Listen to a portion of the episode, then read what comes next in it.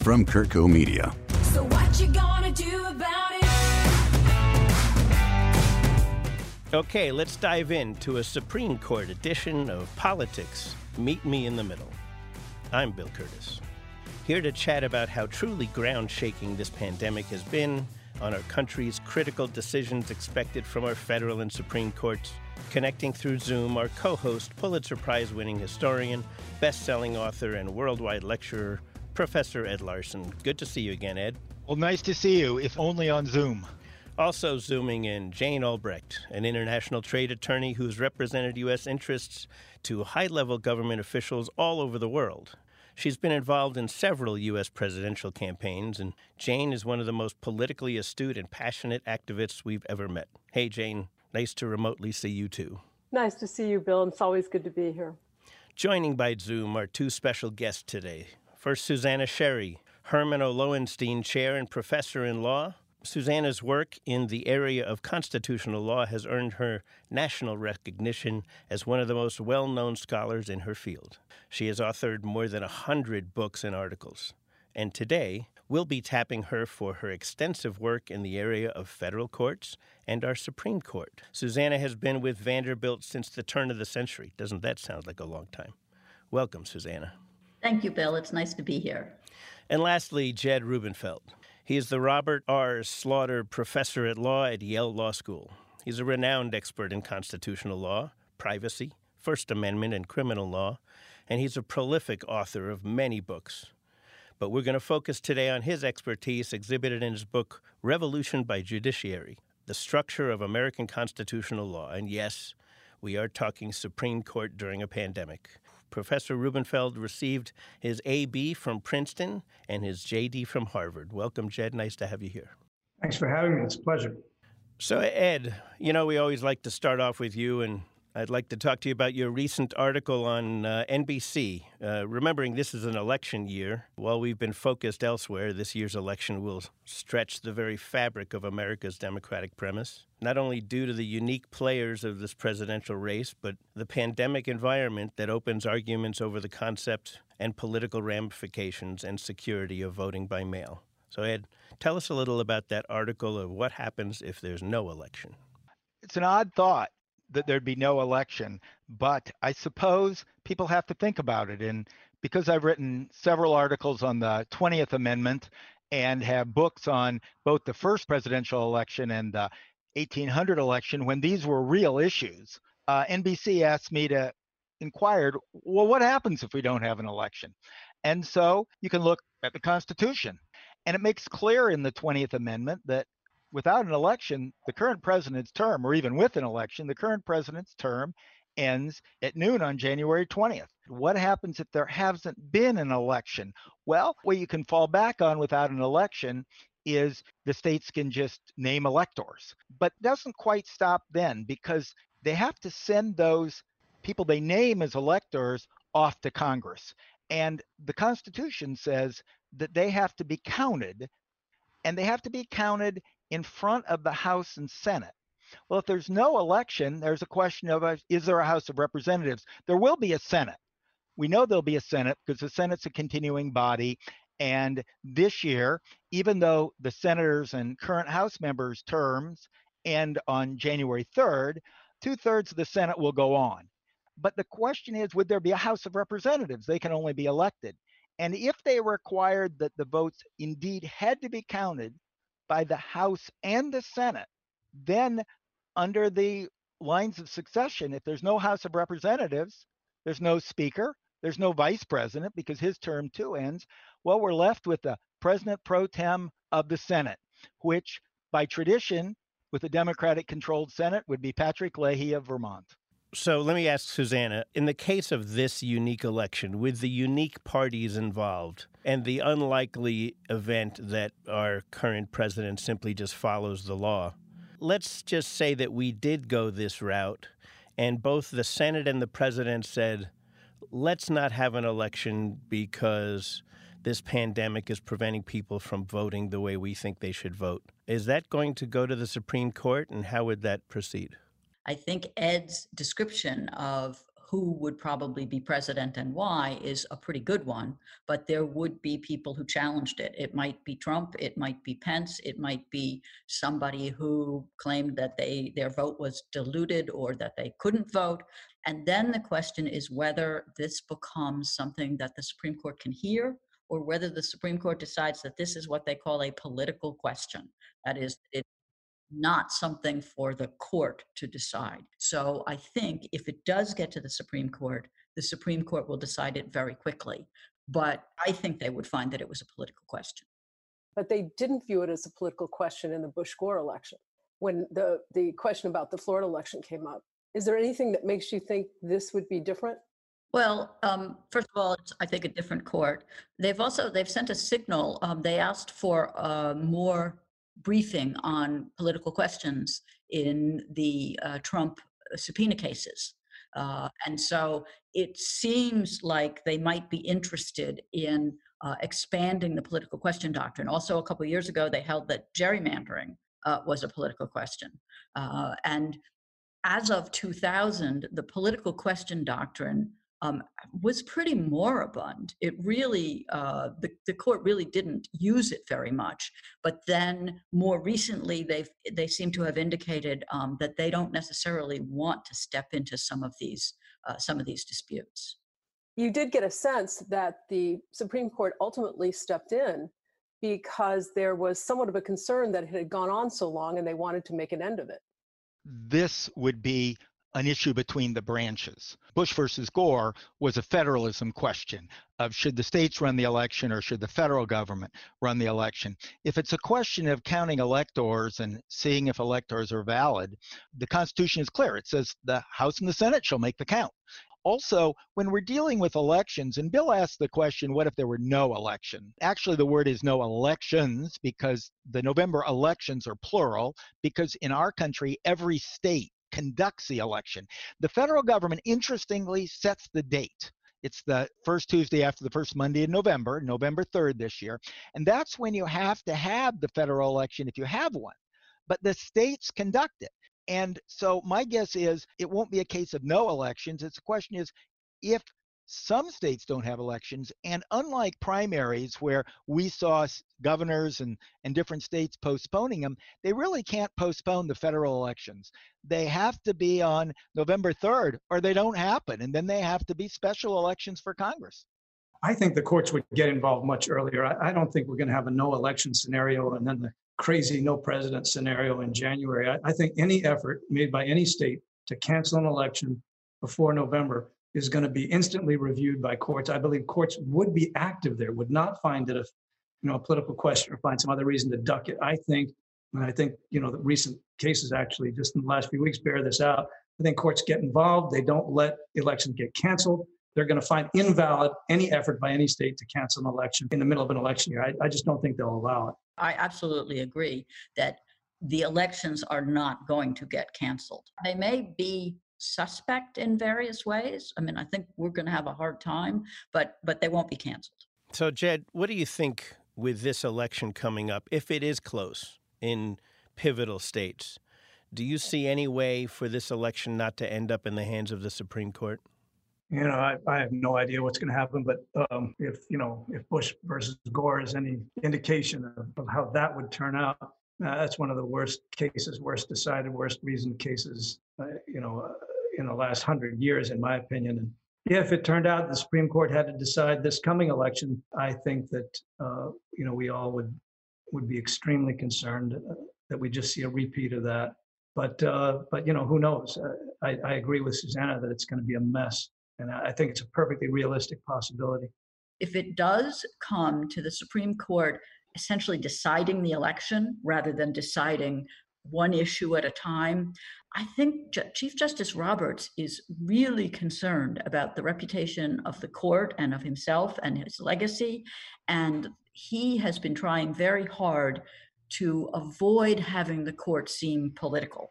And uh, particularly with two Trump appointees on the court deciding the election. Um, remember, in 2000, um, neither Bush nor Gore had appointed any of the justices, so they could all claim to be neutral. I think Roberts is going to try his best either not to get involved, not to involve the court, or to make it as apolitical as possible.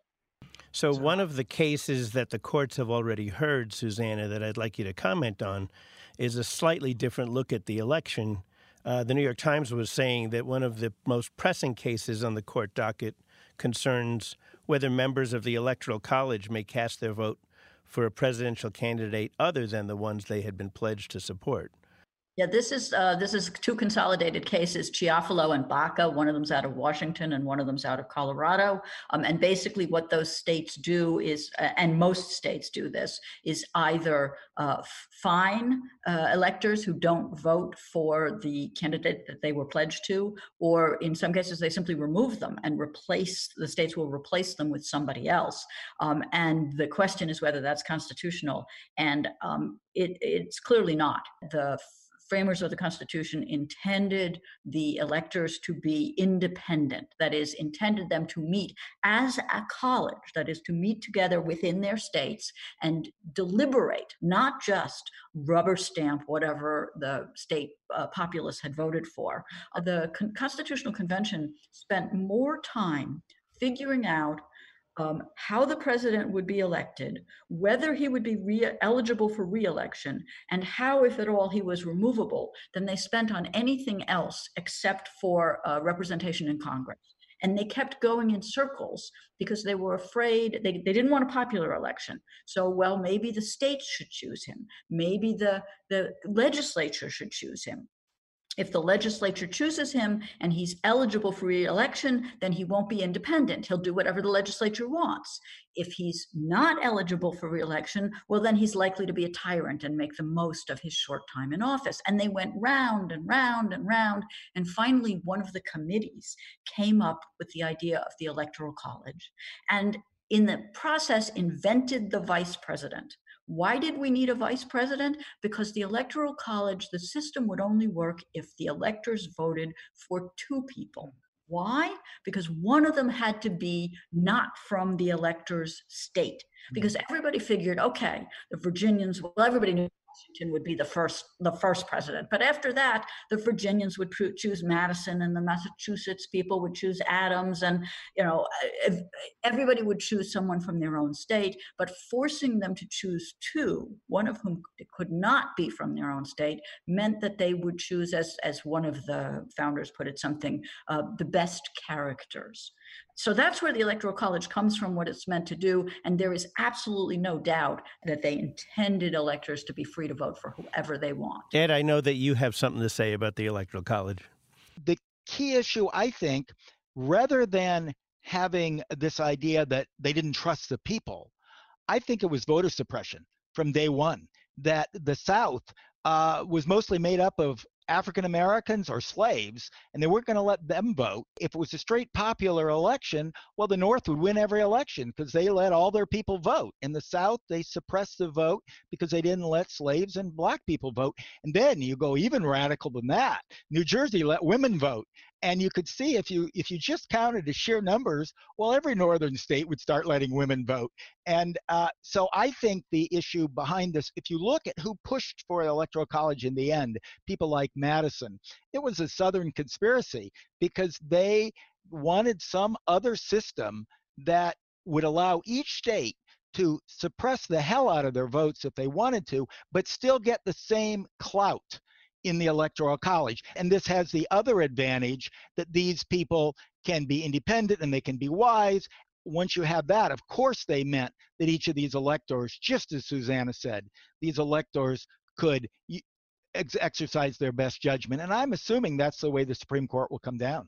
I have a lot of sympathy for these so called faithless elector statutes. These are the statutes that try to insist that electors vote the way that you know they that the voters, the actual citizens who voted, expected them to vote.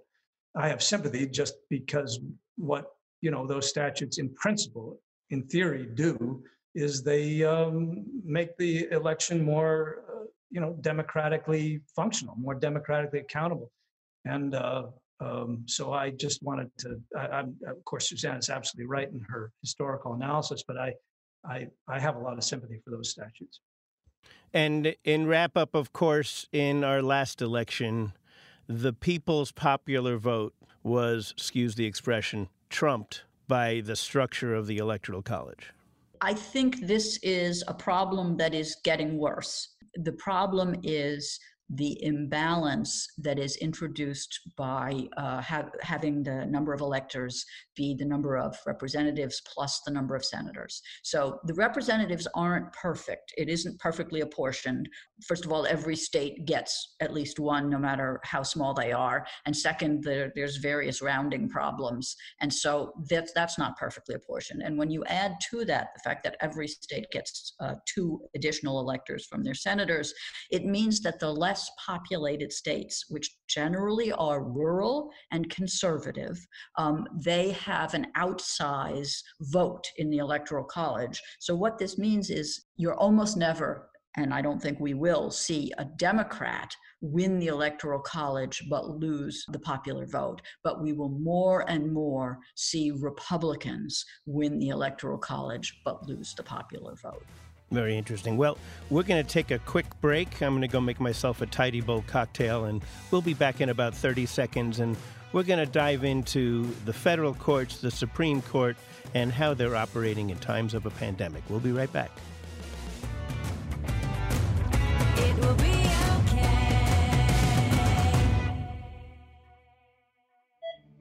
On medicine, we're still practicing. Join Dr. Stephen Tabak and Bill Curtis for real conversations with the medical professionals who have their finger on the pulse of healthcare in the modern world. Available on all your favorite podcasting platforms. Produced by CurtCo Media. So what you gonna do about it? Okay, we're back with Ed, Jane, and our constitutional law experts Suzanna Sherry and Jed Rubenfeld. While the U.S. state and federal courts have at times in the past allowed cameras in the courts, judicial conference policies don't necessarily apply to the Supreme Court. First of all, wouldn't you think that in the case of the Supreme Court, wouldn't they be the most transparent court in the country? Why are no cameras in the courtroom? I mean, I think what happened recently is is interesting because, of course, the court has always adhered to the tradition that there should be some access, some public access. That's been fundamental to the American judiciary from the from the beginning. And then they had this problem with the pandemic. If you're not going to let people in, how do you get any public access? And uh, you know they had a problem, and all of a sudden now we're seeing you know publicly real-time accessible arguments you know, even if it's only audio, but, uh, you know, we're seeing things we never saw and, and I, I didn't expect to see it at all. But so there have been dramatic changes that way. I can't answer the question about why they haven't been more transparent in the past. I just don't know. I think it's very interesting that when they decided to um, uh, go remote, they went to teleconferencing. Isn't that the, because the average age of these folks is, uh, you know, that of the dial telephone? I don't think so. I mean, on that, I used to live in Washington, D.C. I'm a member of the Supreme Court bar. The Supreme Court decided not to allow televisions in the courtroom a long time ago. And I think that was the right decision. And I think the OJ trial was the supreme uh, example of how uh, this thing can get hijacked in our current culture of court TV. However, uh, what Jed says is true. It's very important that the public be allowed. I don't know if it's that they're all older, could be. Uh, I think it could be this still not wanting to go down the slippery slope of televised proceedings. Why should they be permitted to be anything other than absolutely transparent?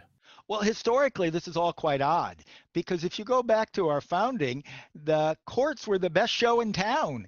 Everybody went down to the local courts to watch the watch the proceedings, whether it was a, a murder trial or a thief or a, or a constitutional case. And when John Marshall or the other early justices ran the circuit, everybody'd go down and watch him participate right there in town. What gave our country legitimacy was these local justices and the traveling Supreme Court justices coming around and visiting. That was a major point. And the fact that in the last century they pulled back behind a wall has not helped them, I would say. And it's certainly not in character for American history and the, the democratic nature of our judiciary.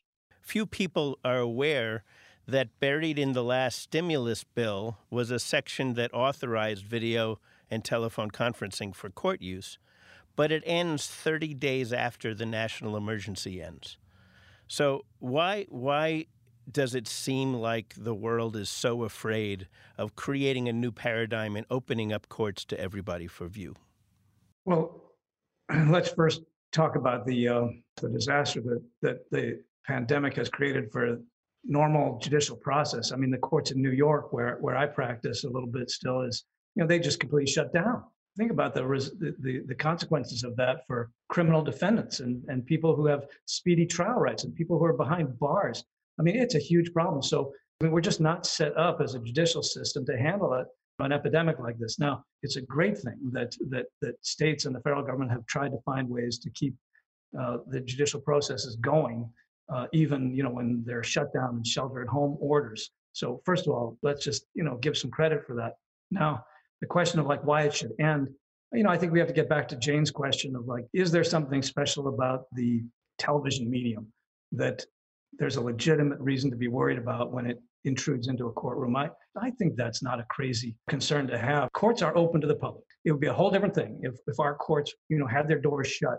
It, it's extremely unusual and rare for judicial processes to actually be closed down and to have no public access. Almost all of our judicial processes are open to the public in the sense that members of the public and journalists can come in and, and report and see what's happening. Now, whether you want to let cameras in for folks who weren't used to being on camera I think it makes them nervous, and and and it gets recorded in a certain way, and and and they don't want people playing to the camera. They don't want the lawyers playing to the camera, and uh, you know I, whether they were right or wrong, I, I think it made them nervous, and and and I don't think that was crazy. So I I, I have some sympathy for that too.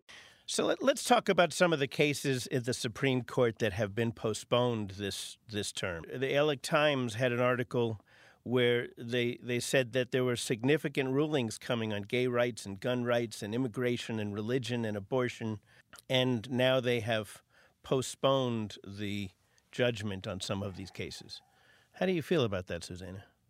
My understanding is that they haven't postponed judgment on orally cases that have been orally argued of the group of cases that had not yet been orally argued when they shut down, they have postponed some of those to the fall, and they're hearing about 10 or 12 of them by telephone uh, before the end of the term. So, and I don't think it's political. I think they tried to pick what in their view were the most salient ones the most important ones the most the ones that mo- most people needed to know. I mean they picked the trump subpoena cases for example. There are actually three trump cases uh, trump versus mazars uh, deutsche bank and Vance, uh, subpoena demands, private financial records, and so on. They are going to be hearing these cases now, are they not? At least they're, they're going to hear uh, Mazars and Deutsche Bank ones. All three, all three on the 12th. They're hearing all three at the same time. And are they going to make a judgment before the election? That's expected. They've asked for further briefing in the congressional subpoena cases. That's the Mazars and Deutsche Bank cases. They've asked for further briefing on political question. So they may not make a ruling on it at all. That is, they may hold that it's uh, a political question and they're not going to decide it, um, which is then really interesting. What happened here is that the, the Congress did not issue any subpoenas to Trump. The Congress issued the subpoenas to these other entities that had financial records. Um, and so, and Trump sued to block those subpoenas. So if the, and the lower courts refused to block them. So if the Supreme Court says the lower courts didn't even have any jurisdiction because it's a political question, well, then those companies are free to uh, comply with the subpoena and Trump can't stop them. On the other hand, if they decide not to comply with the subpoena, it's not clear who could make them. So these cases, just to be clear to our listeners, these are not about whether or not a president should release their financial records. These are about the power and enforceability of a subpoena. Enforceability of a subpoena to third parties, not to the president himself, because the third parties are in possession of the financial records. We've got three very different questions, and I think the political solution works best for this court. I don't like it in this case because I think somebody's got to make a decision. There seems to be quite a few Trump cases. One of the other ones I just wanted to get your feedback on Mr. Trump may shut down the program that protects young immigrants known as dreamers from deportation, the DACA case. Where do you see that going? the real issues here are how, how much of our laws are, are going to be made by executive decree. This is a huge and growing problem, and it's actually part of the coronavirus lockdown uh, set of issues too, because we have this increase of, of laws being made by executive decree uh, uh, rather than through some kind of legislative process. There are times when you have to do it that way, and it can be legitimate, and states have laws of their own that govern that sort of thing when it comes to you know what their governors are doing. But what's happened at the federal level is more and more federal regulations, federal lawmaking is taking place through the vehicle of exec, essentially executive orders, what I called decrees a second ago. And and it's not like this is a Republican or Democrat thing. I mean, Bush did it, but then Obama did it even more, and now Trump is doing it more. And so part of the question here is can the Trump administration, through the vehicle of an executive order, undo something that was done under the Obama administration by an executive order? And in a way, this is more of almost like an administrative law or, or, or separation of powers question rather than a straight up question of immigration law or the rights of folks who have been here their whole lives essentially what are their rights what are their due process rights or other rights it's actually the legal issue isn't really so much about that It's even more direct than that because it would appear that the whole concept of checks and balances is toothless. Uh, Trump decided to defund the World Health Organization. Congress had decided to fund the World Health Organization. Nothing seems to be happening. Therefore, it's a toothless rule, actually giving the president almost an unlimited right for executive power. The imperial presidency. And Jed is right that this is not uh, something that's Republican or Democratic. The presidents have been gra- increasingly grabbing power for the last 30 years. What really worries me about this Supreme Court, and not just the conservative wing, but the entire Supreme Court, um, is that it is generally favorable toward exercises of executive power, in large part because e- almost every justice has significant experience in the executive branch. And we don't have any justices who have experience in the legislative branch, and we did until recently. We don't have any justices who have experience in state government, and we did until recently. So I think that the the the judge the justices have become much less diverse in some ways, including in their backgrounds, and that ends up redounding to the benefit of the executive branch. From a constitutional professor's point of view, it's amazing to me that the Supreme Court of, the, of this country has never just upped and said uh, there are limits to what the president can do, and here's what they are, and, and we're not gonna we're gonna put a stop to this. But uh, so so Trump is doing it, but but every president has done it. And to pick up on what Jed said about the limits of executive power and doing things by executive order, I think more and more people in the United States are chafing under these quarantines, and you're hearing more and more of them saying, Can the government really do this? And this is unconstitutional. Can the government really do this? And when the government's telling you you cannot earn a living, are there limits to what they can do? The United States Constitution does not go on holiday in an emergency. Unlike many constitutions all over the world, the United States Constitution does not have a clause that says, you know, uh, the government is free to derogate from these rights, you know, whenever it thinks that it's really important to do so. You know, people forget that. Under precedent that goes back 100 years, courts at a minimum, at a minimum, would require that these lockdown orders be, you know, reasonable and uh, have a substantial relation to a legitimate governmental purpose. Uh, it's arguable that, in fact, the judicial test should be stronger. That it should be a necessity test. Now, I, you know, I, I don't, I, I, I doubt that under given current information, I doubt courts would be very likely to find that, that these lockdowns or stay-at-home orders were unconstitutional, uh, given present, you know, information about the dangers. I mean, you know, the possibility of 100,000, 200,000, a million people dying. Uh, so I, I doubt we could see, we would see a serious intervention like that. But we don't have mass detentions in the United States. We don't have them. They're unconstitutional. And if and this looks a little bit like mass detention because there's no individualized suspicion or ground for ordering anybody into their house. The, the thing is that it's an unprecedented situation with a massive risk to human life. So I, I'm just saying what's obvious, but Yeah, Jed, Jed is right that the Constitution doesn't go on holiday during a crisis, but no constitutional right is absolute. And so, as long as laws are necessary or the lockdown orders are necessary to achieve a compelling governmental interest, they can trample on any constitutional right. Now, there's already been litigation in the lower courts where people have claimed that closing gun stores has violated their Second Amendments, that um, prohibiting in person church services has violated their free, uh, freedom of religion rights, and of course, that shutting down abortion clinics has violated their uh, reproductive rights. Um, I assume, I haven't heard of any cases where people are saying that their uh, essentially right to, to do business, their liberty, general liberty rights, whether those have been violated. I assume there will be such cases if there have not yet been.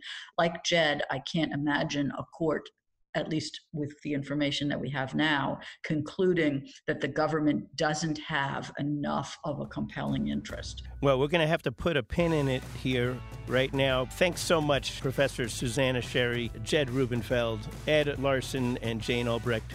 Really appreciate you zooming in and meeting us in the middle. Have a good day. Stay safe. Be well, everyone. If you like what you hear, please tell your friends and let us know how we're doing by leaving a comment.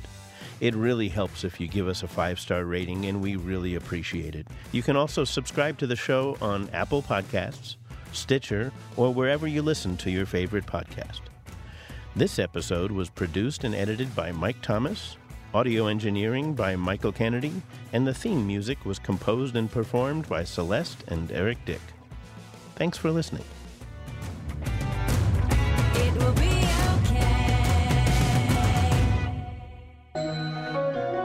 From CurtCo Media, media for your mind.